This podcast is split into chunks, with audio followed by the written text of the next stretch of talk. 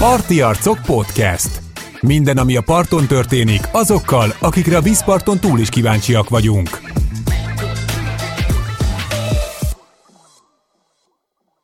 Sziasztok! Ez a Parti Arcok Horgász Podcast 41. adása. Én Pásztor Viktor vagyok, és ma itt van velünk Zomborác Iván. Hello! Kapás van. Ezt az adást a Vodafone Podcast Pioneers támogatja, hogy egyre jobb minőségben és még sokáig készíthessük nektek a horgászatról szóló részeket. Emellett szükségünk van a ti visszajelzéseitekre is, ezért értékeljétek a podcastot azon a platformon, ahol éppen hallgatjátok, és ne felejtsetek el feliratkozni, hogy minél előbb értesüljetek az új részekről. Ne felejtjétek, hogy ez a rész sem jöhetett volna létre, ha nincs a Fishinda, úgyhogy ha szeretnétek támogatni minket, töltsétek le az applikációt, töltsétek fel a fogásaitokat, és vásároljatok a Fishinda Marketplace-en és sztár vendégünk is van. Karcsai Dávid személyében üdv- üdvözöllek benneteket. A mai sztár vendégünk az Energofishnek a pályázati és innovációs menedzsere, de mielőtt rátérnénk Dávidnak a mondjuk úgy, hogy világszintű innovációjára, előtte még egy, egy helyreigazítás rovatba becsúszó olvasó. Nem is igazából helyreigazítás, az ugye a műsorunknál én eldöntöttem, hogy hát mi döntöttük el, nem ezt, ezt határozottan a hozzám köthető, hogy, hogy nem hajolunk le az apróért, és nem csináljuk azt, hogy mindenképpen felolvasunk minden olvasói levelet csak azért, hogy meglegyen az ilyenkor kötelező social médiás feedback rovat. Viszont a tigris mogyoró kapcsán nagyon jó olvasói levelet kaptam egy Spanyolországban élő barátomtól, amit mindjárt elő is keresek. Ugye a legutóbbi adásnál nem pontosan tudtuk, hogy mi is az a tigris mogyoró, és erre megjött a válasz, és ráadásul megtudtam, hogy, hogy mire jó még, hogy az nem csak a horgászatnak egy, egy eszköze, hanem annak van normális emberi felhasználása is. Tehát olvasom valenciai hallgatónknak a levelét. A tigris mogyorót, zárójel csufa, hiszen Spanyolország, itt is használják csalinak, de itt nagyobb kultúrája van a belőle készült italnak, amit horcsátának hívnak. Legnagyobb mennyiségben itt Valenciában Az horcsáta az föld, vagy tigris mogyoróból van? Igen. Wow. Horcsáta, és legnagyobb mennyiségben itt Valenciában termesztik, ennél is közelebbről az alig két kilométerre Valencia városától található Alborájá település a leghíresebb és a legjobb minőségű csufa termesztő, és itt készül a legjobb orcsátá is, igen, a ház orcsátá, igen, a ház néma amikor a körgyűrű megyek mellette tele van csufa ültetvényel, talán az orcsátá használható lenne beetetésre, mint folyékony etetőanyag. És akkor visszakérdeztem, hogy ez az orcsátá, ez vajon alkoholos-e vagy sem. Nem, ez egy tejszerű hideg üdítőital, a csufát meggörlik, beáztatják vízbe, cukrot, néha kevés fahéjat és vagy citromhéjat adnak hozzá, ázni hagyják, aztán leszűrik. Hidegen nagyon finom, ezt tudom tanúsítani. És ezt forgalmasabb helyeken egyébként mobilárusok hűtött kocsikban árulják, és a spanyolok fártonnal szokták inni. A fárton a szkeltésztából készült cukros puha rudak, és ezt mártogatják az orcsátába. Ezek a bolondok mindent mártogatnak, tejbe, kakaóba, orcsátába. Engem a nagyapám által készített moslékra emlékeztet, amiben száraz kenyéhéjat áztatott a disznóknak. Ezt az adást nem szabad meghallgatni a páromnak, ugyanis neki a kedvence az orcsát a, a mexikói éttermekben. Itt Budapesten is több helyen is lehet kapni egyébként, de ezt én nem tudtam, hogy az tigris magyaróból van. Egyébként tényleg nagyon finom, főleg hidegen, frissítő is, meg ilyen érdekes is, fahéjas általában, tök fincsi. És ez nagyjából a tigris magyarót úgy kell elképzelni, mint a burgonyát, hogy van egy föld feletti leveles, száras része, viszonylag mélynövésű, és a földben lévő, gyökerén lévő gumók maga a tigris magyaró, és azt úgy szokták szedni, hogy fölégetik a szántóföldet, tehát a föld feletti részét elégetik a növénynek, erről majd a leírásba berakok egy képet, és utána kiássák, lerázogatják, és egyébként a tigris magyaró ettől drága, mert maga a betakarítás az egy munkaigényes rész, hiszen nem lehet csak úgy simán kitépni a földbe, mert akkor beszakadnak a gumók, és azt Igen, igazából ki kell ásni. Erről most volt is egy cikk talán valamelyik horgász online portálon. Pecaverzumon volt Igen, egyébként az a cikk, emlékszem. amit említettél. É, hogy Magyarországon is elkezdett valaki ezzel foglalkozni, hogy tigris magyarót termeszt, és valóban kicsit bonyolult a betakarítása, viszont tök jól megél Magyarországon is most már, úgyhogy ha bárkinek van kedve hozzá, akkor hozzá lehet fogni. És az orcsát a gyártás előtt is nyitva az út, és hogyha már itt van velünk egy horgászati cégnek az innovációs menedzser, akkor neked javaslom, hogy majd a orcsáta likvid adalékot majd bevezethetitek a piacra. mindenféleképpen megnézzük, hogy hogy lehet egyébként az ilyen teljes dolgokba áztatott, roppantott magvak nagyon jól szoktak viselkedni versenykörülmények között, meg azt is meg kell vizsgálni, hogyha alkoholt keverünk bele, akkor hogy viselkedik. Mert nem azért, hogy konkurenciát állítsunk a pálinkának, hanem azért az alkoholos tartalmú aromák azok jól működnek a hideg vizekbe, és itt van a tél, úgyhogy lehet gondolkodni. Egyébként a, a pálinkás kukorica az miért terjedhetett el a, nem tudom, nem tudom mikor, 40-es, 50-es években? Franc tudja, hogy mióta használják az emberek. Hát ahhoz jutottak hozzá legkönnyebben az emberek. És a, a, a vízoldékonysága az alkoholnak az, az jó, és azért kezdték Valószínűleg el? a bizonyos aromákat nagyon jól tud oldani, Aha. és emiatt működhet jól. A másik egy lapszemle jellegű dolog, hogy a Pecaverzumon, ami most a mai lapszemlénknek végül is így a, az egyik gránit oszlopa, hogy ott jelent meg, hogy a, a Tiszatavi nagyhalfogó verseny, ami korábban a... Mondjuk ki IVCC. Ne, ne spoilerezzel, amit, amit korábban egészen máshogy hívtak. Úgy hívták, hogy International Carp Marathon, tehát ICM. Azt kisajátította tulajdonképpen a Tiszatavi Sporthorgász Közhasznú Nonprofit Kft., tehát a víznek a kezelője, és ők megcsinálták az IVCC-t, mint International White Carp Challenge, uh-huh. És te, mint Viktor, mint az IBCC-nek végül is a technikai felelőse, vagy hát ti, mint a Fishinda, biztosítjátok ott a technológiai hátteret, te ebben mit látsz? Hát elsőre nagyon meglepődtem, amúgy tegnap olvastam pont ezt a cikket. Én tudom, hogy volt arról szó, hogy a Tiszatavon is csinálnak egy olyat, mint az IBCC, ez tervben van egy ideje. Az, hogy ez miért alakult így, azt nem tudom, hogy nem azok csinálják, akik amúgy az IBCC-t.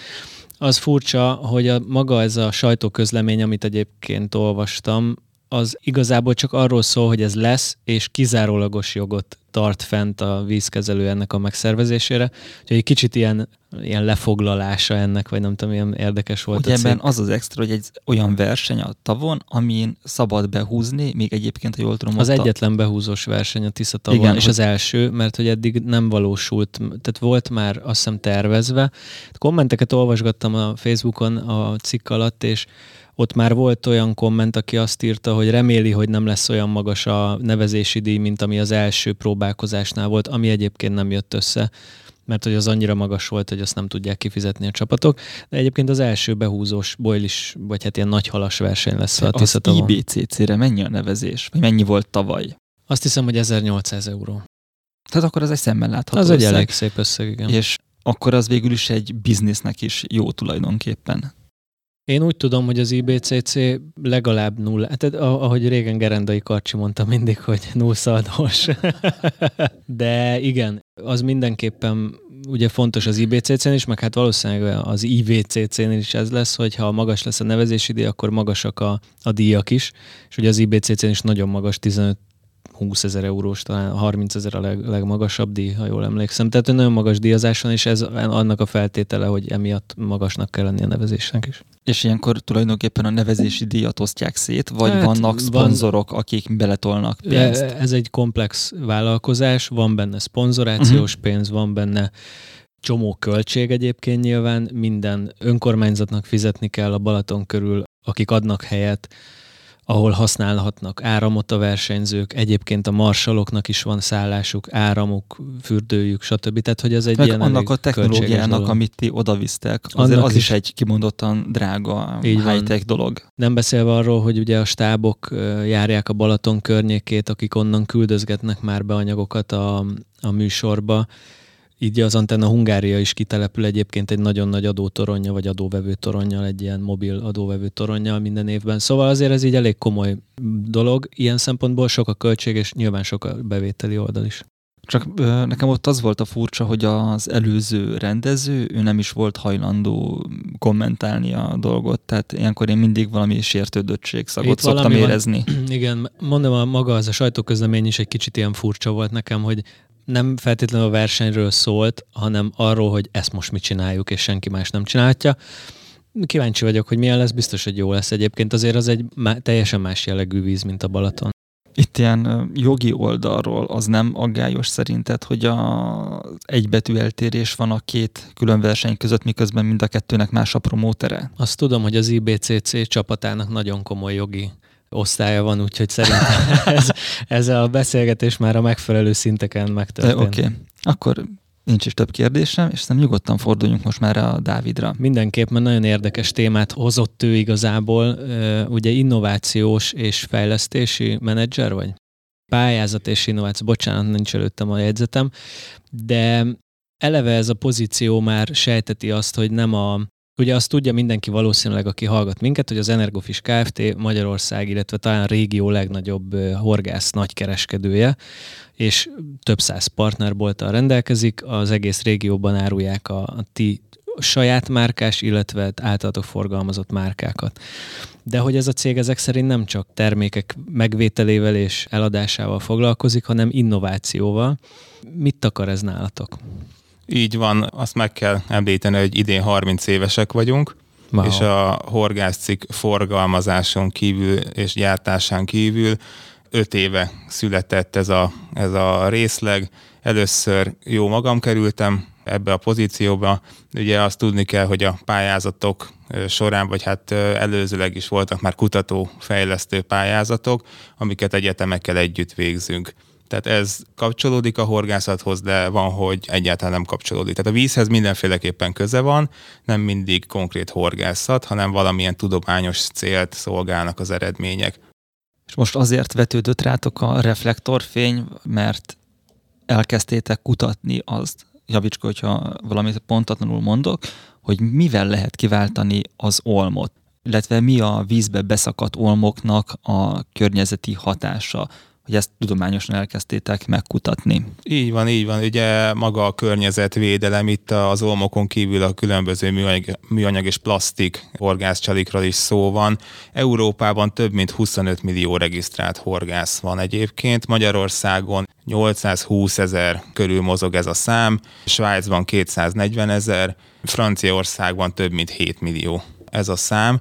Ehhez kell átgondolni, hogy mennyi etetőkosarat is szakítunk mi be, ugye 70-80-100 grammos kosarakat dobálunk be, és ezek azért olykor-olykor benn maradnak a vízben. Ami nekem volt ilyen nagyon megdöbbentő élményem ezzel kapcsolatban, hogy múlt héten, két hete elmentünk a Viktorral és az Álmossal pergetni egy tóra, ami egy, alapvetően egy bojlis tó, ahol nem is lehetett egyébként pergetni, csak egy kiváló VIP meghívás. Abszolút, igen, részt. igen. És teszthorgászok voltunk.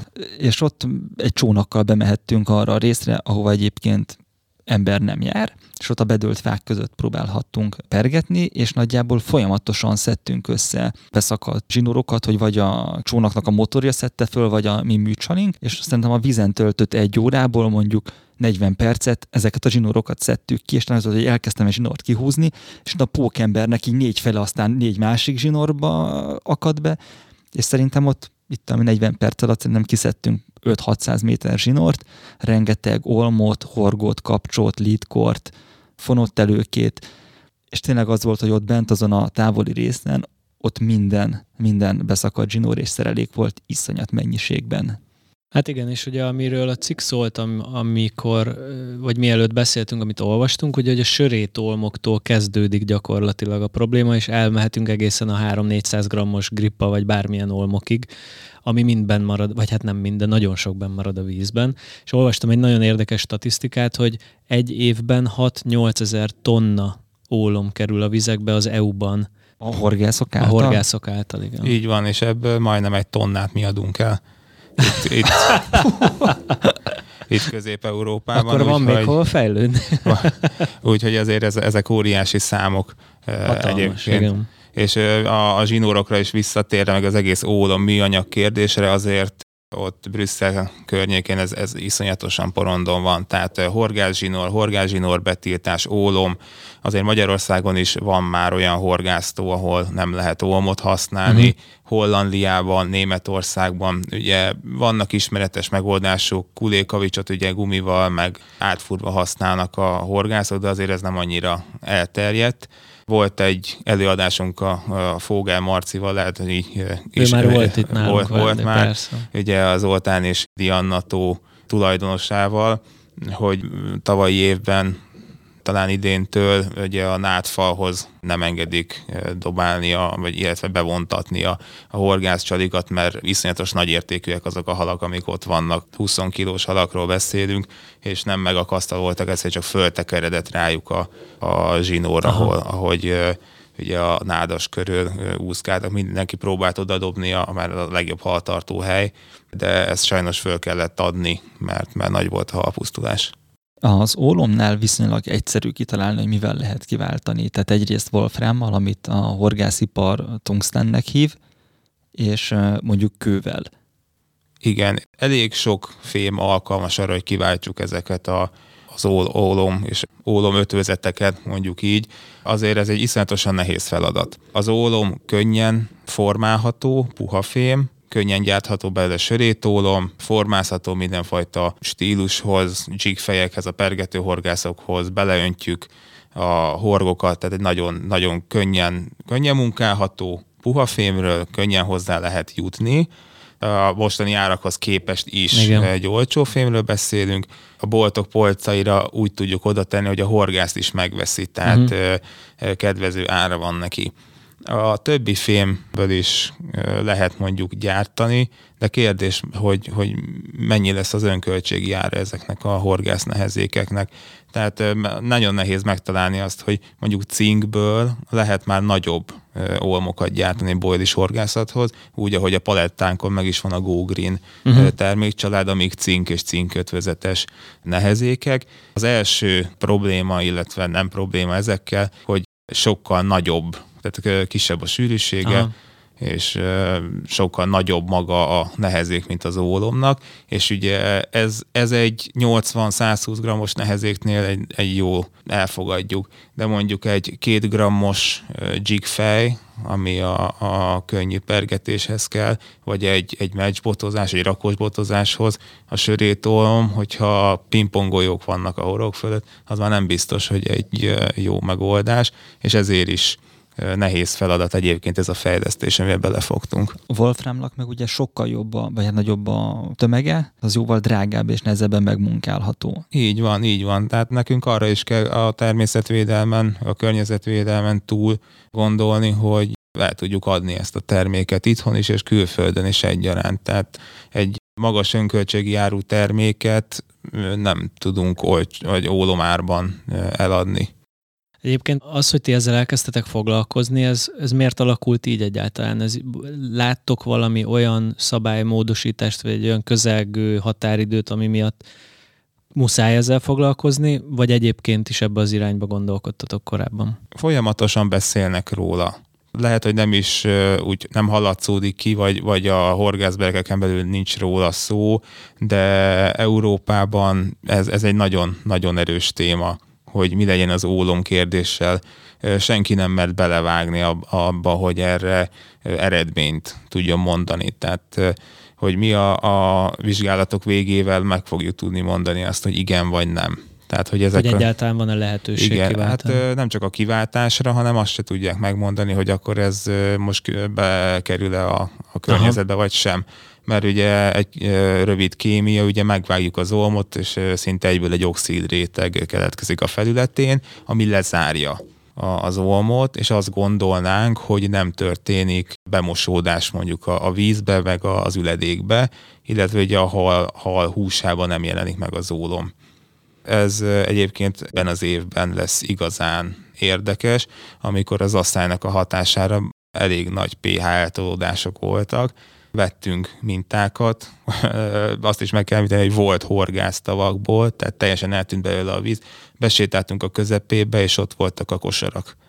Beszagadva, és onnan vételeztünk egyébként mintát, úgyhogy látszani fog, hogy, hogy vajon a pH eltolódás mit, mit okoz. Hát akkor nem csak azt vizsgáljátok, hogy mivel lehet kiváltani az olmot, hanem azt is megnézitek, hogy az ólom az mit okoz. Tehát, hogy valós veszélye az, hogy az ólom ott van a vízben. Így van, így van. Egy három tényezős történet ez. Tehát vizsgáljuk a halban, ponyban egyébként, ami a legjellemzőbb halfaj, vagy a legkeresettebb halfaj.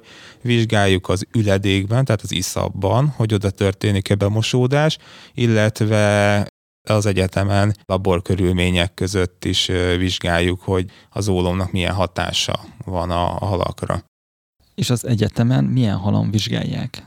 Ez az úgynevezett zebra dánió halfaj. Ennek a halnak nagyon gyors a reprodukciója, tehát akármilyen csalit vagy olmos iszapot teszünk az akváriumba, és tartjuk őket, nagyon hamar látszik az, hogy a szaporodó képességükben lesz-e kár.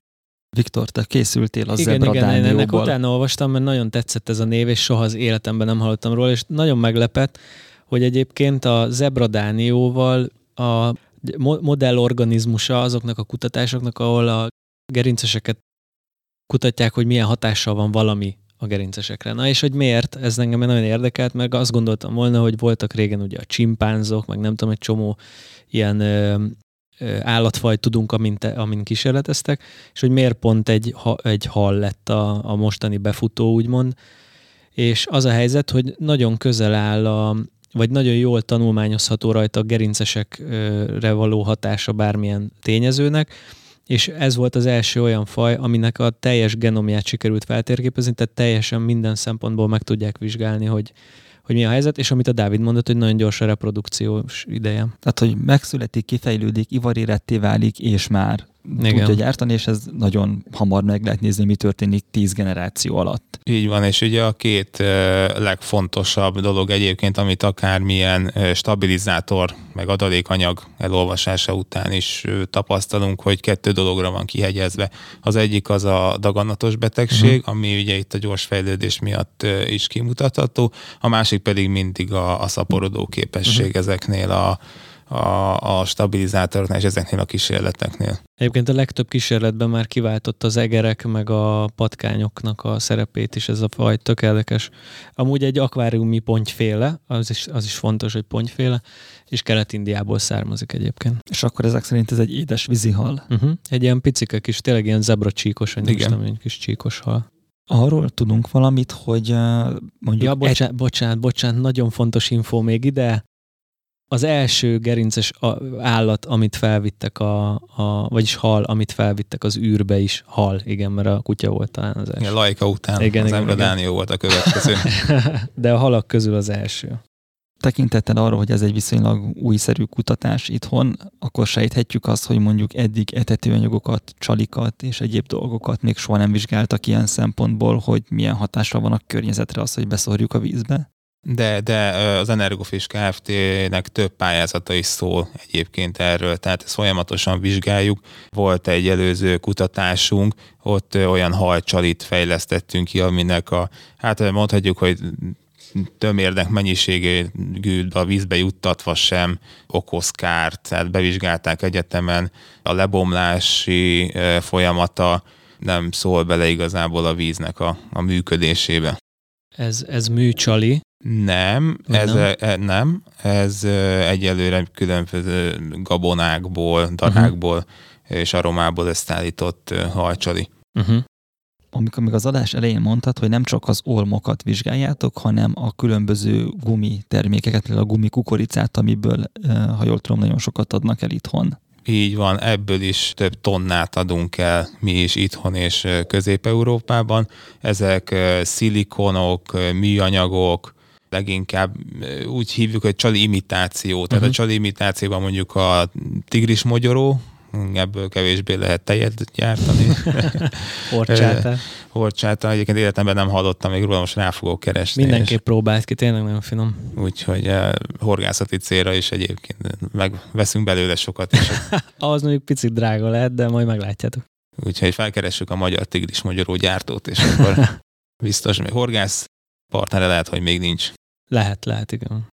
Úgyhogy igen, tehát a csali imitációk, a tigris mogyoró és a kukorica, illetve a pellet most ez a három darab, ami a, a piacon van édesvízi horgászatra, csontkukac és giliszta ugyanúgy ilyen fröccsöntött eljárással készül, illetve a különböző twisterek, gumihalak, amik, amik ilyen Jó. És műanyagból. csinált, csináltok majd lebomlót. Így van, így van. Ez is hozzátartozik. Magában ebben a pályázatban, ebben a kutatásban a csali imitáció kukoricára van ez kihegyezve, meg a tigris mogyoróra mondjuk, de, de dolgozunk azon, hogy legyen giliszta, legyen csontkukac, mondjuk szunyoglárva, legyen belőle kanadai grész, tehát minden, mindenféle csalimitáció. Csiga is van most már ugye a piacon Csiga egyébként. is van igen. most, kagyló is van most Igen. már egyébként. Van a piacon lebomló hajcsal is már egyébként, kukoricában és pont kagylóban. Úgyhogy Mármint ami úgy néz ki, mint egy kukorica, igen, de nem, a, nem mint hogy nem szilikonból van, igen, hanem lebomlik. igen, igen. Ha jól tudom, akkor az a Králik Károly féle. Vagy Így ő is, van, nem így tudom, van. hogy ez konkrétan arra gondolsz, vagy ő is csinált egy ilyet. Nem, ő is. Egyébként közös kutatás volt, úgyhogy nagyon jó partnerséget ápol a, a két cég, úgyhogy ő, ő kutatta ki ezt, és ugye ebből az anyagból, ha jól emlékszem, most már van neki kagylója is. Aha. Egyébként a nem reprezentatív kutatásom eredménye az, hogy a, a horog és a forgókapocs az képes ö, lebomlani, mert az viszonylag gyorsan elrosdásodik. Ugyanakkor az ólom és a damél, a, meg a gumikukorica, mert azt is szedtünk ki a Viktorral a tóból, azok elég időtállónak tűnnek. És a damél kiváltására van szerinted bármilyen lehetőség, hogy lebomló damél? Van, igen. Van, és készítettek is már.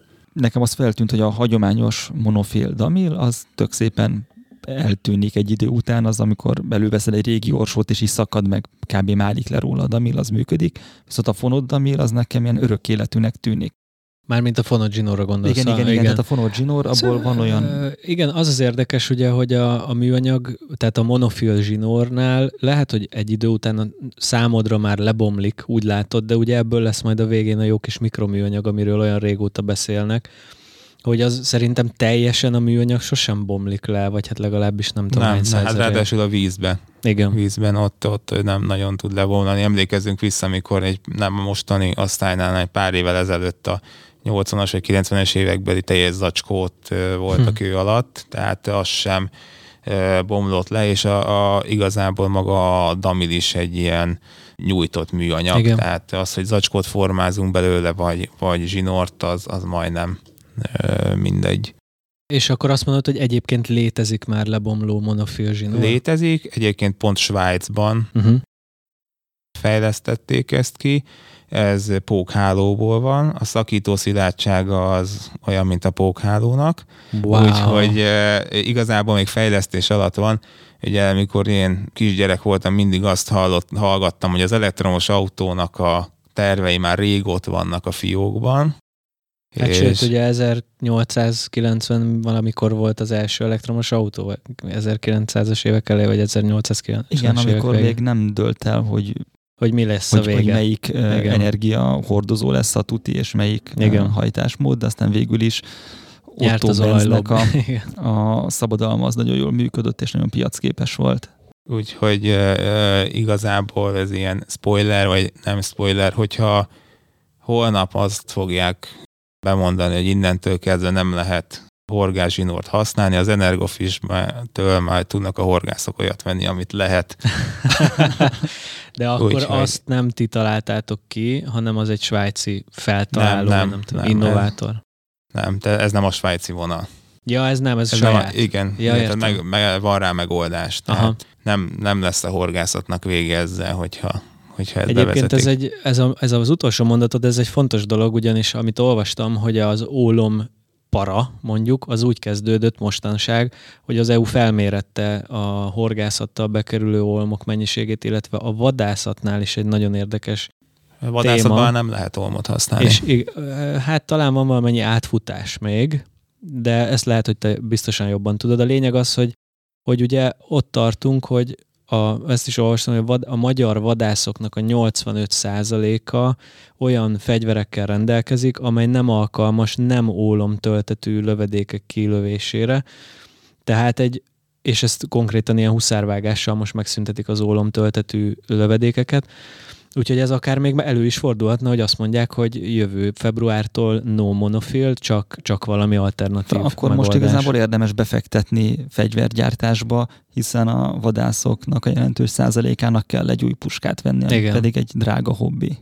Igen, és a, valószínűleg a horgászatban is lesz egyszer egy ilyen váltás. Gondolom ezért is készültök ti is Igen, igen, tehát ólommal, csalikkal bővítjük a palettát, meg egyébként, hogyha azt mondjuk, hogy igazából most középen, vagy inkább kelet fele tolódik az ország, hogyha ránézünk a térképre, és ahogy teljesen politikamentes volt ez a keleti, keleti dolog, nem a, teljesen föld, földrajzi, földrajzi dolgokra gondoltam, ahhoz, hogy mi bejussunk, vagy betörjünk nyugati piacokra, ahhoz egy óriási fegyver az, hogyha van egy ilyen a kezedbe, mert azért a, a természetvédelem és a környezetvédelem arra fel azért élen jár.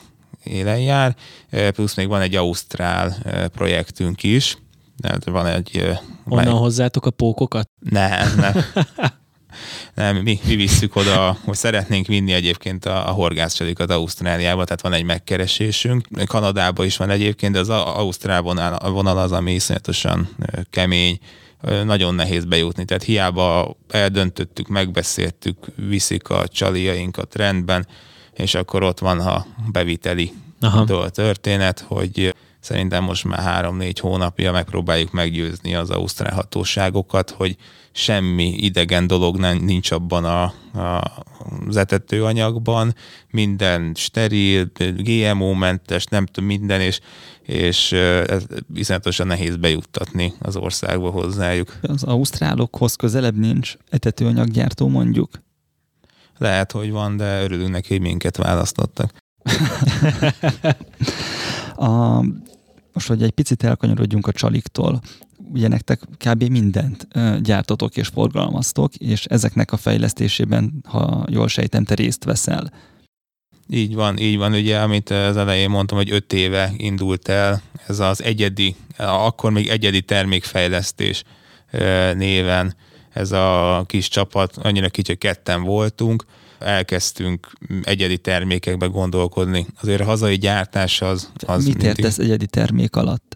Egyedi tervezés, tehát az, hogy mi leülünk egy asztalhoz, és felskicceljük, lerajzoljuk, műszaki rajza, ilyen papíron, olyan papíron, akkor az természetesen úgy, mint a, ahogy a nagy filmekben történik, a kis paksamétával levonulunk a menedzsmentre megmutatjuk, nem jó, nem jó, nem jó, semmi nem jó, megyünk vissza, újra tervezzük, jó, akkor van öt darab, ez legyen, ez meg ezt nézzük meg lemodellezve, akkor ez lemodelleződik valamilyen 3D-s programmal, akkor ezt lehet forgatni, mégse jó, vissza ceruza, lesz belőle egy, egy olyan kéz, kézzel fogad, egy látható 3D modell, na jó, akkor tök jó, akkor ebből csináljunk mintákat. Akkor ebből mintanyomtatás, 3D nyomtatókkal, belföldön és külföldön csináljuk ezeket a mintákat, és akkor ezek kézzel foghatóak lesznek, valamennyire kipróbálhatók, tesztelhetek, ugye nem adják vissza ezek az anyagok pontosan azt, amit, amit mondjuk egy fröccsöntéssel lehet, mert nem olyan pontosak ezek a, a nyomtatások,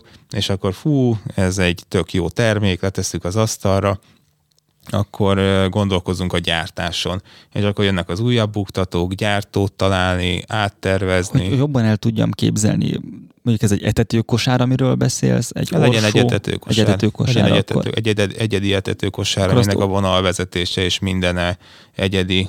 És akkor szépen azt megnézitek a 3D terveket CFD programban, hogy az hogy fog repülni aztán odaadjátok Szabó Bencének, hogy Szabó Bencének ő kettét töri, és akkor... igen, igen, egyébként. Tehát így van. Tehát, hogy akkor itt jönnek be a képbe a teszthorgászok. Így van. Kik a prototípusokat végigpróbálják, adnak visszajelzést, hogy ez szélben úgy kóvályog, mint gólyafos a levegőben. Igen, át kell tervezni. Igen, tehát azért ez egy izgalmas része a történetnek. Tehát azért egy etetőkosárnak a kifejlesztése is mondjuk több év. Ez olyan érdekes, nem, hogy azt gondolná az ember, hogy egy fajék egyszerű termék, hiszen kell egy nehezék, meg rá néhány borda, aztán repül az magától, azt igazából kiderül, hogy nagyon Hát igen, van. csak ha viszel bele valami egyediséget, uh-huh. ami, ami a ránk jellemző, akkor az mind-mind idő. Igen. És akkor mondtad, hogy aztán jutottok a gyártási problémákhoz, hogy az egy olyan céget találni, ami hajlandó legyártani azt a darabszámot, amit ti rendeltek, így van. Ugye nem akkor, és így rosszul fogalmazom, nem megcsinálunk valamit, és utána gondolkodunk a gyártáson, nyilván úgy kerül megtervezésre egy műanyag, a, műanyag termék, hogy már ugye fröccsöntő, fröccsöntéshez vannak ezek tervezve, ahogy az irodalomban meg van írva nyilván, és akkor az ember keresi a gyártót, aki ezzel a géppel gyárt, ezt kell lemódosítani, azt kell lemódosítani, van olyan is, aki ad, odaadjuk a modellt, azt kéri, lemódosítja, elküld, és visszakaptuk azt, ami hát nem az. Mert uh, igazából pont, pont azt szedte le, hogy a gyárthatóság könnyű lesz, és lesz egy commerce. Aha. történet. Tehát itt ez a nehéz. És akkor visszaküldjük, hogy nem, nem, nem, ez már van a piacon. Itt pont az a bütyök, pont az a kinövés, pont az a pöcök, pont az a három milliméter akarjuk belerakni, mert az senkinek nincs. Ha ez három milliméterrel hosszabb, akkor az már van. Tudsz mondani most ilyen terméket, ami már piacon van? Igen, pont most kerül piacra ez a harcsás termékünk, Cat Magnet névre hallgat, Vizált Cat Magnet. Őt egy magyar termékdíjas tervező Nieto Ramon tervezte a terméket. Ez teljesen egyedi, használati mintaoltalommal rendelkező termék, teljesen Magyarországon készül a termék. Itt is gyártják. Itt is, Aha, ugye Niet, Ramon magyar egyébként, uh-huh. spanyol neve ellenére egy magyar uh, srác, hihetetlen ügyes tervező, és vele lett ez úgy, igazából az ő, ő találmánya, ez a legfrissebb, azért is mondom, ami egyedi uh-huh. és világújdonság. És ezt hogy kell elképzelni? Szakítós módszer a harcsázásban. Aha. Ugye ez annyit tesz, hogy kikötöztek zsinórokkal a, a horgás zsinort, ami így kifeszíti, és akkor a halat belengedi a víz mondjuk egy fa tetejéről, ezt csónakkal bejuttatták, beszakították a zsinort, a palackot, ott hagyták szemét, szintén ez ugye a környezetvédelem is beleszól a dologba, viszont ez egy olyan mágneses, elven működő termék, ami úszik a vizen, nem süllyed el, nem veszti el a horgász, és visszamegy érte, mert Aha. nem fogja ott hagyni ezt a, a, a terméket. Tehát ez nagyjából az a módszer, amit a Döme Gábor filmjében láthattunk, amikor az aligátor csukára horgászott hogy behelyeztek több ilyen kvázi egy bóján egy csali halat, és amik látták, hogy a bója mozog, akkor arra oda mentek, rákötötték a zsinort, és kifogták. Ezt nagyjából így kell elképzelni nem, akkor? Nem teljesen, nem teljesen. Tehát itt a fő zsinór van kifeszítve oldalra, mondjuk, ha egy akadót el akarunk kerülni. Aha. Talán vagy be akarom, egy fa tetejéről be akarok lógatni egy csalit. Akkor a, a, akkor a fa tetejéről kicsit kifeszítem a zsinórt, hogy ne akadjon be az akadóba. Akkor ez egy terelő rendszer technikailag. Félig meddig, Félig én pont meddig. most találkoztam ezzel amúgy, amikor voltunk azon a, azon a baráti pecán valamikor szeptember közepén, és ott az egyik barátom ezzel a módszerrel próbált harcsát fogni.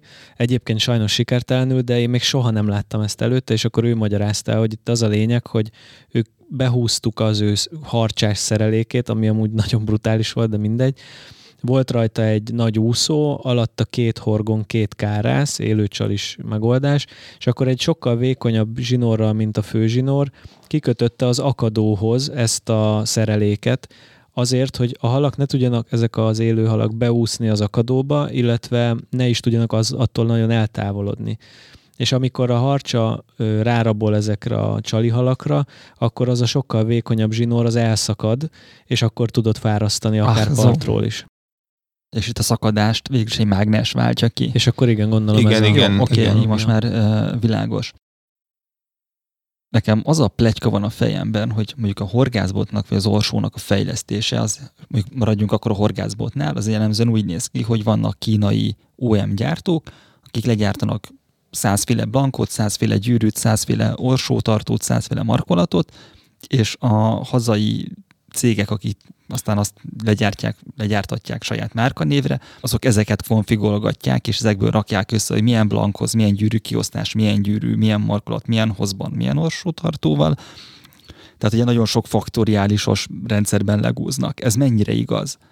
Teljesen igaz, minden gyártónak megvan a partnere egyébként, akivel dolgozik több éve, nekünk is több mint 20 éves kapcsolatunk van gyártókkal, közös a fejlesztésünk, tehát minden egyes alkatrészt kapunk külön egyben, megmondjuk, hogy ide kell az orsó tartót helyezni, oda kell a, a gyűrűket, ugyanúgy, hogy beszéltük, a Szabó Bence kollégám kipróbálja, kipróbálják a teszthorgászok, mivel jó a, a kapcsolat, egyébként egyedi gyártás is folyik, tehát egyedi igények alapján, tehát a gépeket úgy állítják be, hogy azt, azt mi kérjük. A könnyebbség az, hogy nekik ott van a gyártósor, és Európában azért nincs annyira meghonosodva ez a történet. Egyébként hozzátenném, hogy talán, mert nem szabad azt mondani, hogy az Energofisnak egyedül, meg egy cégnek egyedül, de mi rendelkezünk bot, horgászbot gyártógépsorral Magyarországon.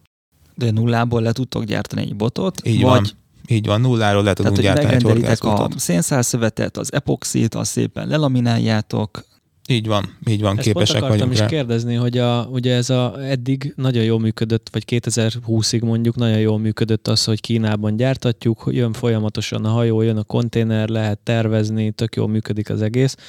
De ugye a Covid-dal ez egy picit, meg, vagy hát nagyon megváltozott, pláne ha keresztbe áll egy hajó a Suezin, akkor az még nagyobb szívás, és hogy az látszik, hogy a jelenlegi globális gazdasági környezetben ez egyre nehézkesebb, egyre drágább, egyre problémásabb.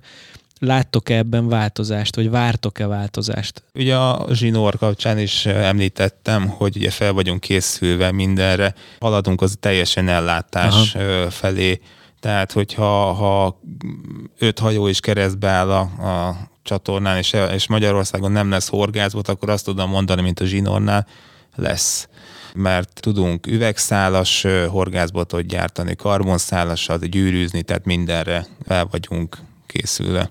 Van itt a kínai ellátás, az, azt most azt érzem, hogy nem akadozik, mert rácsúsztam egy picit a, az AliExpressre az elmúlt időszakban pergető vonal miatt, és nagyon gyorsan megérkeznek a cuccok. De így is, hogy vámolni kell, meg minden. Ez nekem egy rejtély egyelőre, hogy mit, le, mit kell vámolni. Van olyan csomag, ami megérkezik egyben egy nagyobb összegű rendelés, és nem kell semmit fizetnem, valamikor meg egy ilyen két gumihalas kis borítékért kell fizetnem 800 forintot, és teljesen random, hogy mire kell vámot fizetnem, és mikor. Nem láttam meg Attól még a mintázatot. mit rá egyébként. Majd de, de hogy, hogy, hogy fog, fogalmam sincs, hogy, hogy mi alapján Lehet, hogy ilyen úgy vannak vele, hogy minden tizedik csomagot levámoltatnak. Hogy valamit a DPD-hoz, valamit a posta, és, és teljesen random, hogy mire kell fizetnem vámot, és mire nem. Érdekes, egy, ez volt a nagy hír egy pár, egy-két évvel ezelőtt, hogy akkor az EU-ban most már mindent vámolni kell, ami Kínából jön, és hogy ez, na mindegy. Igen, hogy ez apró mintákkal egyébként pont ez az egyedi terméktervezés, mert mondjuk van egy terméknek egy tája, akkor abból egy 5-10 darabot berendelünk, az iszonyatosan drága, mert van neki ugye a fuvarköltsége uh-huh. és a vámolása, van olyan, amit megfognak egyébként, és mondjuk pont itt a, a mágnessel volt ilyen, hogy két hétig rajta ültek, hogy, hogy ez micsoda, és akkor magyarázni kellett, hogy ez egy mágnes. Mert ugye a partner az olyan, amit az előbb említettem, a ráírás, hogy ráírta, hogy valami, nem tudom milyen anyagnak számít egyébként a mágnes, ami veszélyes és nem Aha. szállítható. Ezért ebbe a kategóriába volt sorolva. Ki nem nyitották a csomagot, mert nem nyithatják, de meg kell mondani, mi van benne. Aha. És akkor ez így elhúzza egyébként a vámolási folyamatokat. A másik, hogy körülbelül hány, mennyi az a darabszám mondjuk egy orsónál, horgászbotnál, amire megéri belevágni a gyártásba? Hát ugye az it- itthoni gyártást, hogyha nézzük, akkor, tehát a legfrissebbről, ha beszélünk itt a Cat Magnet kapcsán, ott most ezer darab volt az első rendelésünk, tehát a röccsöntős cég felé, az ezer darab, azaz két félből állt, tehát akkor ki azt mondom, hogy kétezer darab test. Aha. Ami... És azt is itthon, ja igen, azt mondtad, hogy itthon gyártják. Igen, teljesen, igen, itthon, itthon gyártják, ehhez mondjuk hozzá tartozik 12 ezer darab mágnes, azt, azt nem itthon gyártják, Aha. hanem azt kint, de például ugyanúgy, tehát a 2000 darabhoz tartozik még különböző forgók is egyébként, az is Magyarországon uh-huh. készül, egyedi forgók vannak, azok is itt lettek készítve. De a számoljátok egyébként, hogy a fejlesztési költség, azt ráosztjátok a termékre? Mindig, mindig benne van. Aha. Tehát az önköltségi jár az talán, hogy összerakjuk így a horgászok fejében is, hogy mondjuk egy 10-12 darab cikkszám, mi cikkszámokkal dolgozunk, 10-12 cikkszámból áll össze egy egyszerű termék is. Tehát ez hány, mit jelent pontosan? hány darabja. Mondjuk egy úszó, tehát az úszógyártás az itthon van, az uh-huh. úszónak van teste, kettő darab műanyag betéte, mondjuk a fény, a világító úszónál van egy fényvezetője, van egy multicolor csöve, és van egy elem, ja, és van egy ragasztó, amivel összerakjuk, tehát uh-huh. maga az úszó az csak hét darab cikkszám. Aha. Akkor ehhez hozzá, hozzájön egy csomagolás, amit beletesszük, az 8, kettő darab szivacs az 10, jön rá előre egy címke, hátra egy címke, és akkor így meg is vagyunk nagyjából a 12-nől, és tudja, hogy valamit elfelejtettem még. Ja igen, hozzájön cikkszámosítva a munka, Aha. Igen, Tehát hozzájön a, a, a munkabére a, a kollégának, aki ezt összerakja. Ezek az alkatrészek, mondjuk, vagy ez a termék mondjuk Marcaliban készül a Marcali ö, telephelyünkön, ez azt jelenti, hogy hozzájön egy Mhm. uh-huh. még. De akkor azt nem osztjátok rá, hogy mondjuk a, az úszó teszt, a, a rajzolás, a 3D nyomtatás, a vissza, visszadobása a menedzsmenttől, majd újra rajzolás, újra 3D nyomtatás. Tehát, hogy az a fejlesztési szakasz, kicsit a, az autógyártók fejével gondolkodva, hogy De ugye ezek, ezek bele vannak építve Ez is bele van építve. Igen, bele, hát ugye bele kell építeni, hogyha csúnyán szeretném mondani, tehát a, vissza kell jönnie. Ugye, persze, a, a, nyilván. De Míg az autógyáraknál maga a késztermék árazása, az nem úgy néz ki, hogy megnézik, hogy mennyi volt a fejlesztési költség, hozzáadják a gyártási költséget, és aztán a végén a darabszámmal kiszorozzák, hogy mhm. akkor, vagy elosztják, hogy akkor mennyi legyen, hanem úgy néz ki, hogy itt az az autó, kell nekünk egy autó, ami mondjuk egy közepes méretű kombi, és megnézik, hogy a többi olyan autó mennyibe kerül, uh-huh. és azt így megálmodják, és aztán a többi gyártást, meg mindent, meg a beszállítói láncot ahhoz igazítják hozzá, hogy a végén legyen esetleg egy árésük rajta. Ja, tehát ők a végéről kezdenek el ott, ott, ott úgy szokták, hogy, Mhm. hogy kvázi megálmodják a, Mhm. az árat a többiekhez képest. Az a mostani gazdasági körülmények között biztos nagyon egyszerű lehet, amikor így Fél, soha nem volt egyszerű, azt például egy autó vagy motorkereskedőnek úgy van, hogy mondjuk most éppen itt októberben beszélgettünk, akkor nekik novemberben meg kell mondani, hogy jövő augusztusban abból a modellből milyen színűeket rendeljenek. Igen, egyébként a, én műszaki termékek piacán dolgoztam, és ott soha nem felejtem, az egyik kollégám mesélte, ő dolgozott az LG-nél, és ő dolgozott Koreában is az LG-nél, volt kint egy fél évet, vagy egy évet, azt hiszem. És ő mesélte, hogy a koreai vezetők minden, volt nem tudom, hogy volt a piaci évváltás, de a lényeg az, hogy az új piaci évre le kellett úgymond forkasztolni a gyár felé, hogy a kelet-európai régióban, akkor mit tudom én, volt 17-es LG, nem tudom milyen monitorból, jövőre mennyit fognak eladni? Így, Kösz, hát mit tudom én. Hát igen, ugye, ahogy növekedett a cég egyébként, tehát tényleg óriási most már horgászati szemmel, azért nekünk is komoly menedzsment van az egész mm. háta mögött. Számolunk, tervezünk, cashflow, a rendelések egyébként már kimennek, tehát ahhoz, hogy jövőre teltraktárral várjuk a szezont, ahhoz annak már most gyártásba kell lennie, vannak a váratlan dolgok, tehát úgy, ahogy jött a Covid, és akkor az a horgász szakmá, a, szak- a mi szakmánknak az úgymond jó, jó volt, mert kiálltak az emberek a szabad levegőre, viszont le lett ürítve a raktár, tehát azért vannak veszélyei, ugyanígy a túlkészletezés is egy veszélye ennek. Mennyi most az átfutása? Hogyha ma rendelsz, akkor az mikor jön meg? A tételtől függ meg, hogy hol szeretnénk az országba bejuttatni, tehát reptetjük a, Uh-huh. a rendelést, vagy kényelmesen elhajózik. Tehát a kényelmes elhajózás az, az ilyen 4-5 hét. Az annyira nem is vészes. Azt hittem, hogy 4-5 hónap. Nem, 4-5 hét Mhm. azért. Benne van a Az jó. reptetés, az meg, az meg. Az pár nap, ha jól gondolom. igen, igen, meg a termék méretétől Igen. is függ. Tehát, hogyha gépet hozunk, akkor azért az több. Hát igen, gondolom egy, egy konténer ö, forgókapcsot nem tudtok repülővel Igen, meg behasználni. ugye a, gyúj, a, itt az már logisztika, inkább ugye a gyűjtő konténer Mhm. fogalma, hogy lehet ez egyébként több hónap is, mert hogyha nem teli konténert ö, rendelünk, és egyébként elég ritka, hogy teli konténert rendelünk, inkább a gyűjtő konténer, vagy a gyűjtő fuvarozás, ez van nálunk is pont a, a, azért, mert kevés, kevesebb beszéd hordoz Uh-huh. magában, viszont számolni kell, hogy, hogy, hogy működik ez. Van az a konteum, ami arról szól, hogy egy termék minél sikeresebb, mondjuk egy horgászbot, annál uh, hamarabb lesz kifutó termék. Aztán, ha jól tudom, javíts ki, hogy hol tévedek, úgy van, hogy mondjuk egy horgászbotból lerendeltek egy szériát, az megjön, boltok polcaira kerül, mint az új idei modell, és amíg el nem fogy, addig kapható. És hogyha elfogy, akkor ugyanazt újra már nem tudják a horgász cégek legyártatni, hanem akkor egy új modell, egy új betűvel mondjuk a típus névben. Ez a stock fogalom igazából, ez az, amikor látszik az, hogy tényleg egy csomagot vettem keletről, meg nem folyamatos a partneri kapcsolódás és a partneri gyártás, hanem azt mondom, hogy ebből 5000-et kérek, legyártja ez a cég, kihozza, és többet nem tudok gyártani. Nálunk, hogyha megnézik a horgászok, akkor több évig kaphatóak a termékek. Tehát, Tehát újra tudtok rendelni ugyanabból. Igen, igen, igen, igen. Ez ugye partneri kapcsolat is. Tehát ez, amit az elején mondtam, hogy lehet mondani, hogy Kínába gyárt mindenki gyártat. Kérdés, hogy stok áru arról van ez szó, vagy, vagy több éves gyártói kapcsolatról. Tehát mi 20 éve ugyanazokkal a, a cégekkel vagyunk kapcsolatban, és gyártatunk, és nem úgy gyártatunk, ez most egy eszembe jutott, mert volt felém kérdés, hogy ez ugyanaz, vagy csak a matrica. Aha. Ugyanaz rajta, mert egyébként ez is előfordulhat, nem? Tehát ugyanarról a termékről van szó.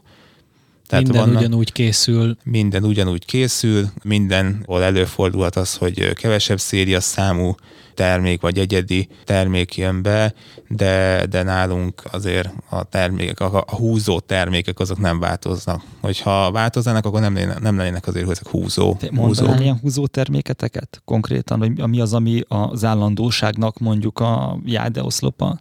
A Benzár termékcsalád, ugye a Benzár Zsolt nevével fémjelzett termékcsalád, ugye Bence Kristóf és a többi teszthorgász kolléga is ezekkel a termékekkel horgászik. Ezek a benzár horgászbotok, orsók egyébként, és a többi kiegészítők, de itt ugye a, a maga a féderbotok és az orsók, amik legfőképpen húzzák a, a szekeret, és ezek állandóak. A, még a cat magnet kapcsán, ugye nektek van egy kvázi saját harcsázó csapatotok, a Kós Catfish Team, aki erősen össze van fonódva az Energo teammel. Így van, igen, igen. És akkor ezt velük együtt közösen dolgoztátok ki? Igen, itt is van kapcsolódási pont egyébként. Tehát mindenhol megvan a, a kapcsolódási pont a, a gyártásban és a, igazából a fejlesztésben. Tehát van, hogy impulzust kapunk kintről, de van, hogy mi találjuk ki, mi kérdezzük meg, hogy ez, ez jó-e, vagy lehet-e egyáltalán ezzel halat fogni, mik, mik, a, mik az ötletek. Tehát még itt a, a műsor elején beszéltük, hogy mekkora beleszólásom van itt a terméknek a fejlesztésébe. Ugye pont ahogy mondtam, hogy azért rajzoljuk, visszük, van, van vélemény, tehát ez nem mm, azért a kocka rágógumi, tehát nagyok vagyunk, de azért leülünk, és ott összedugjuk a fejünket, és, és tudom azt mondani, hogy ez nem. Nem, uh-huh. az igen, meggyőzhetőek vagyunk, tovább visszük, van beleszólása a csapatnak azért, hogy mit, mit Most hogyan. Eszembe jutott egy ilyen nagy, nagy ilyen rózsaszín köd van az orsók körül, ugye, hogy sokan csak azt nézik, hogy hány csapágyas.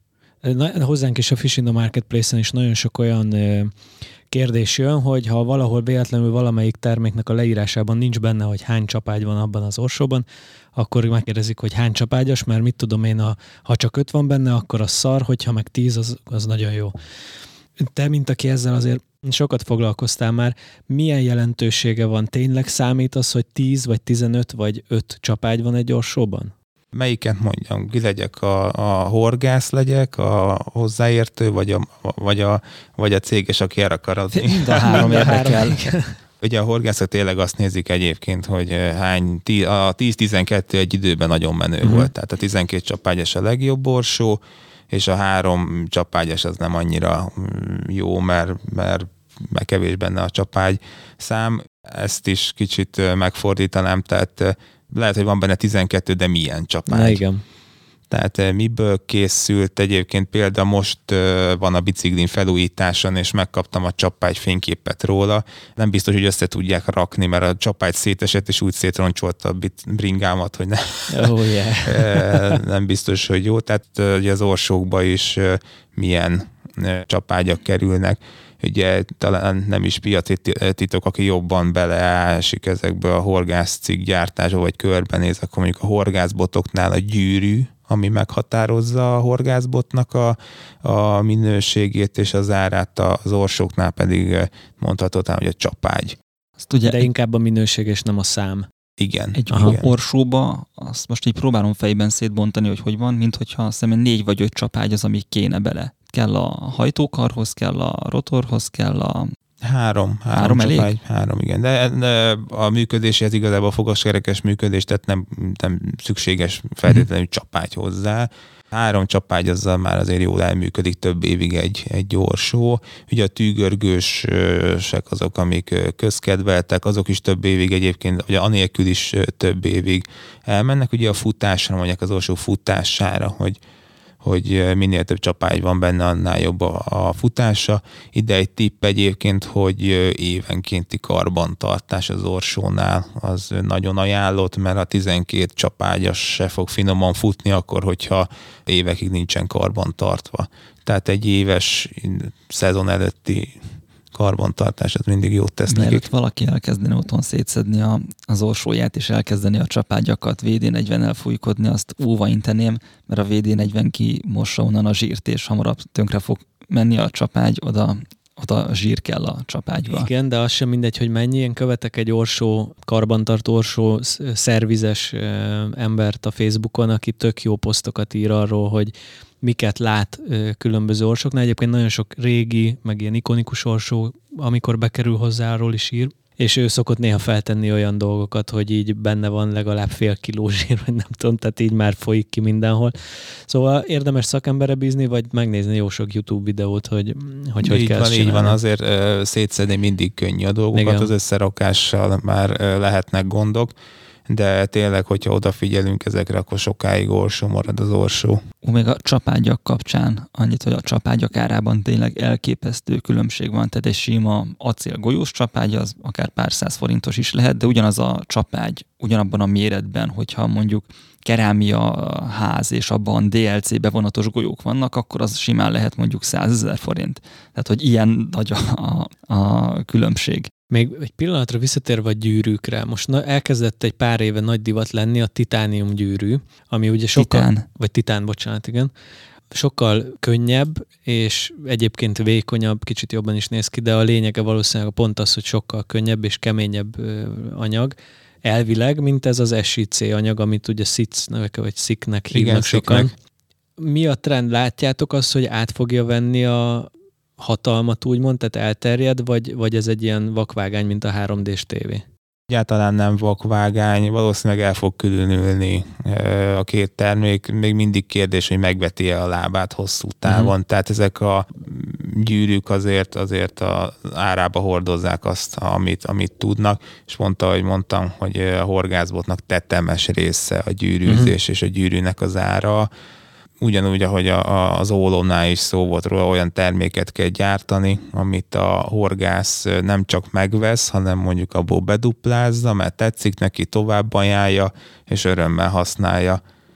Hogyha ezeket a, a költségesebb dolgokat nem biztos, hogy uh, annyian meg tudják venni. És egyébként a maga a szik gyűrűk is képviselnek olyan minőséget, a horgászatban, hogy ne jelentsen ez, ez külön problémát. Hát és már évtizedek óta működnek, tehát hogy azért ez egy bevált technológia. Persze, ugye a, a horgászatban is vannak trendek, amiket követnek az emberek, vannak divatos dolgok, de, de azért a szígyűrű egy olyan szerintem, ami úgy, úgy megvetette uh-huh. elég hosszú időre a lábát a horgászatban. Mennyire foglalkoztok a konkurenciával? Tehát berendelitek a konkurens orsókat, vizsgáljátok, vagy nem néztek oldalra és úgy fejlesztetek? Természetesen azért körbenéz az ember, hogy, hogy mi van a piacon már akkor is, amikor kitalálunk egy terméket, hogy ez egyáltalán van-e ilyen, van-e védelem rá, foglalkozott-e már vele valaki, lehet, hogy már volt ilyen a piacon, nem volt rá kereslet, megnézzük, viszont nem árazunk soha a konkurenciához. Tehát azért nálunk nem lesz drágább valami, mert ugyanazt a konkurencia el tudja adni dupla annyira, akkor mi nem fogjuk hozzá idomítani az árat. Nem tudom, van egy orsó, nem tudom, a rózsaszín orsó van 15 ezer forintért az egyik cégnél, akkor jó, most mindenkinél van rózsaszín, mi is hozunk egy rózsaszín orsót, akkor mi azt nézzük, hogy nekünk az jó legyen, mert ugye maga az Energofis Kft. és a mi termékeink, ezt szoktuk is hirdetni, mondani, hogy ez mindenki számára elérhető horgászt cikkeket gyártunk, a legapróbbtól a legnagyobbig. Tehát ez az elérhetőség, ez, ez fontos, tehát nem fogunk azért drágábban adni egy ugyanolyan színű orsót, mert, mert a, a konkurencia az az el tudja adni ennyiért. Nekünk az a fontos, hogy a horgász tényleg élvezze, boldog legyen, használja. És akkor olyan nincs, hogy kijön egy új Döme Gábor orsó, te veszel egyet, szétszeditek, megnézitek. Gondolom azért, mert egyrészt tudod, hogy mi van benne már ránézésre. hát így van egyébként. Tehát egy... Uh, másrészt meg akkor úgy is tudjátok, hogy a ti célközönségeteknek meg mit kell gyártani. Igen, persze, egyébként tiszteletbe tartjuk egymást, tehát nem fogunk a Gábornak a gyártójához oda menni, hogy mi is akarunk ebből venni, teszünk rá más matricát, és akkor majd jól eladjuk, tehát tiszteletben tartjuk egymást, és egyébként volt már rá példa arra, egy fordított eset történt, pont a Gáborékkal kapcsolatban, hogy minket keresett meg egy gyártó Gábor termékével, hogy oh. nem akarjuk-e megvenni, és azt mondtuk, hogy nem, és egyből értesítettük őt, hogy, hogy ilyen dolog történt, nem megyünk vérre. Mindenki tiszteletbe tartja a másiknak a termékét, meg a, meg a, a dolgait. Olyan fordult elő, hogy kitaláltatok valamit, leültetek, megrajzoltátok, elkészültetek vele, és kiderült, hogy tök párhuzamosan dolgoztatok a legnagyobb titokban valaki mással nagyjából ugyanazon. Mm, persze, igen. Tehát volt Erre olyan, hogy mire... konkrét mire... példát is, hogy mi volt ilyen? Talán, talán etető kosaraknál volt ez, ami, amikor dolgoztunk valamin, és volt, de van ennél egy sokkal fájó pont egyébként a tervezésben és a végrehajtásban, az a fiók termék.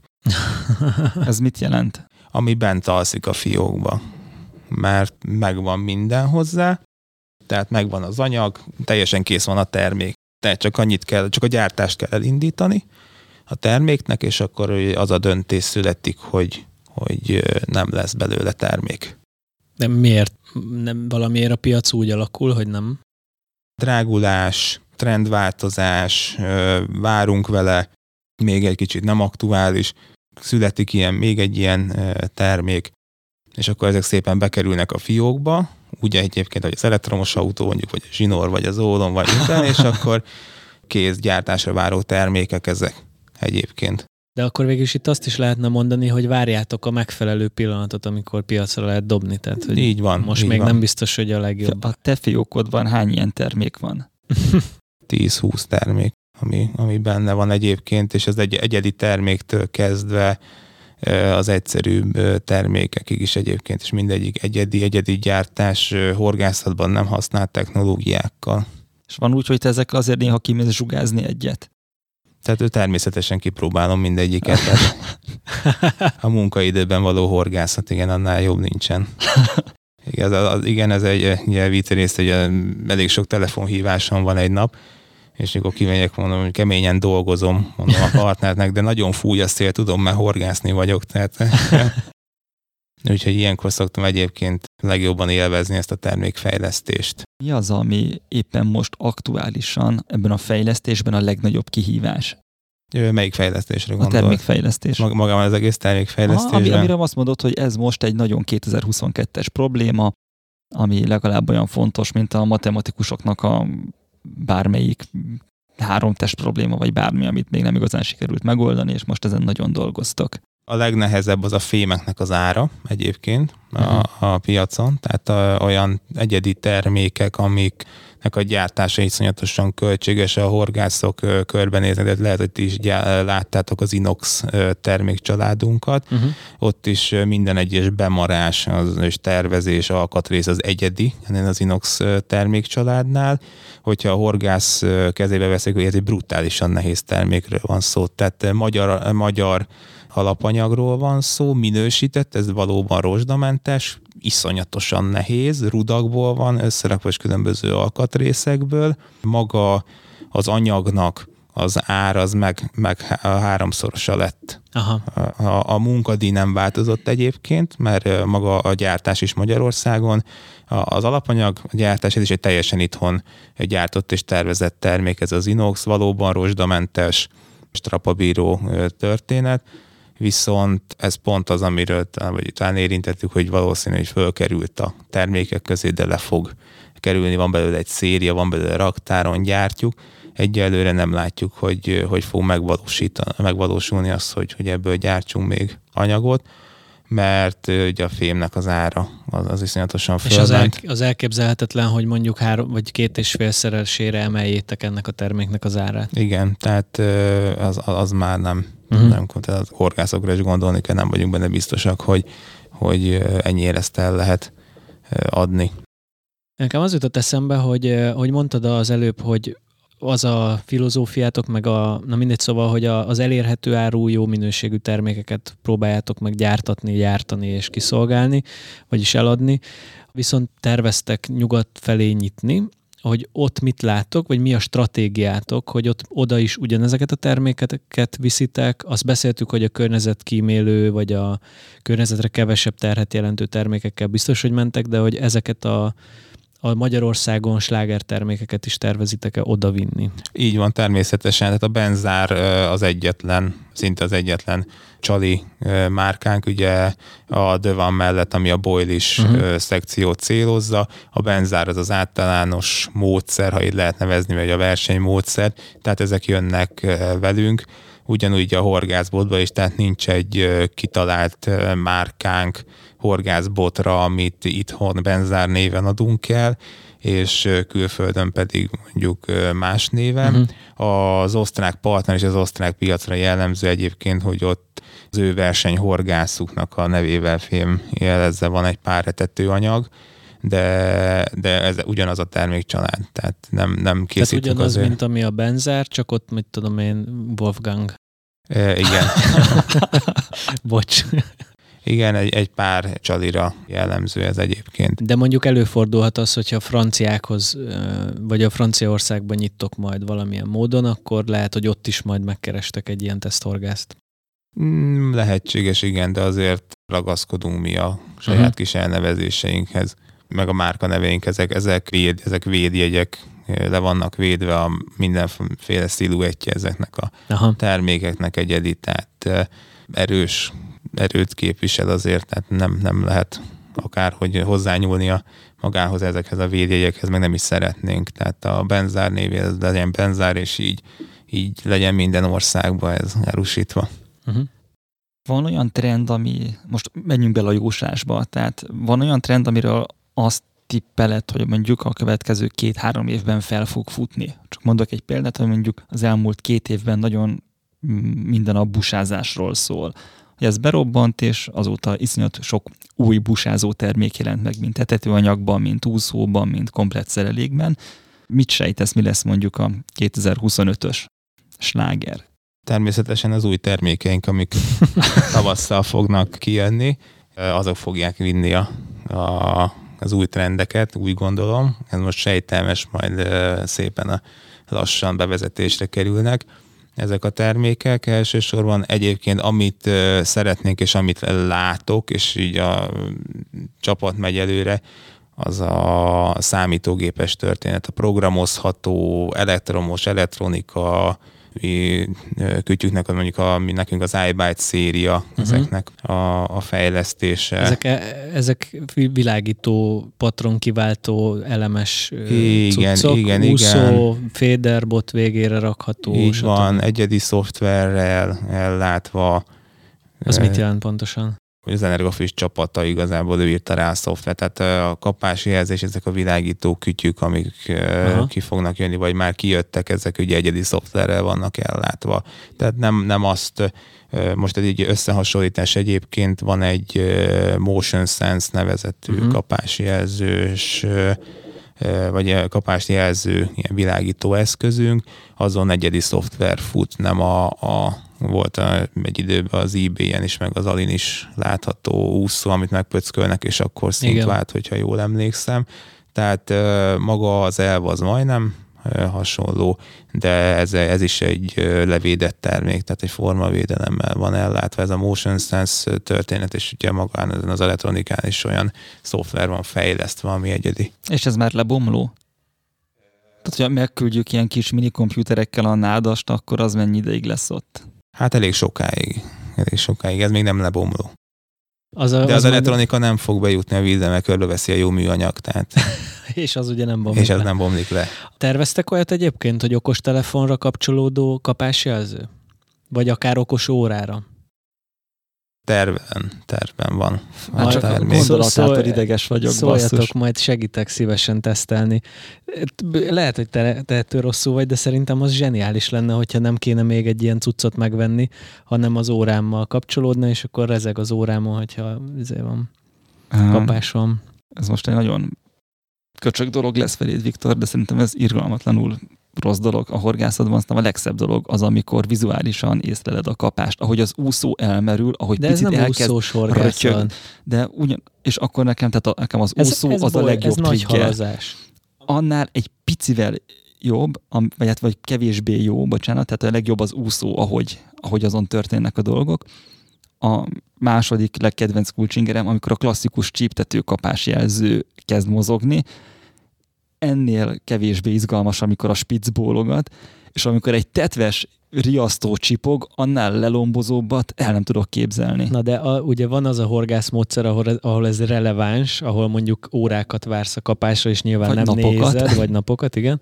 És ott ugye bekapcsolod azt a riasztót, és mennyivel jobb lenne, hogyha nem csipogna, hanem csak rezegne a karodon egy ilyen valami. Igen, a, némi, a némító gomb rajta lenne. Igen, igen, igen. Igen, de, egyébként mégis van, van olyan szerintem olyan a piacon, ami ezt tudja. Mhm.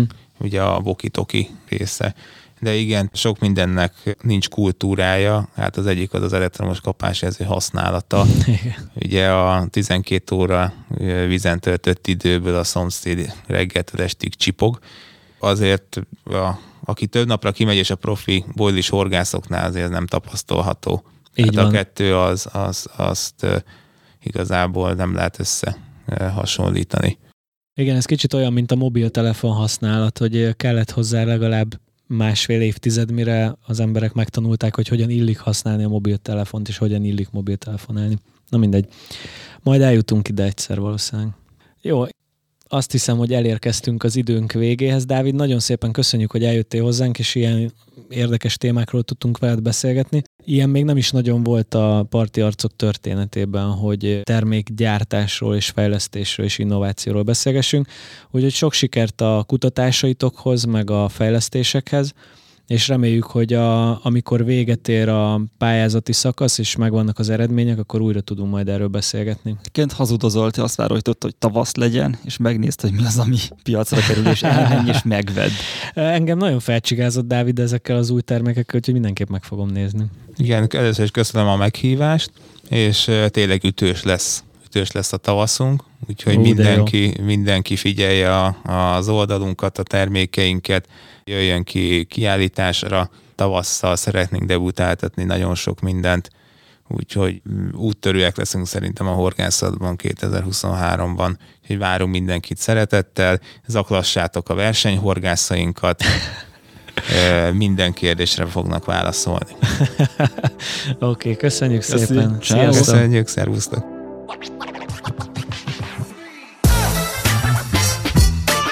Ez volt a Parti Arcok Podcast Pásztor Viktorral és Sörös Álmossal. További tartalmakért és epizódokért csatlakozz a zárt Facebook csoportunkhoz, keres minket Spotify-on, az Apple és Google Podcast appokban, Soundcloud-on és a Fisindán. Két hét múlva újabb epizóddal jelentkezünk.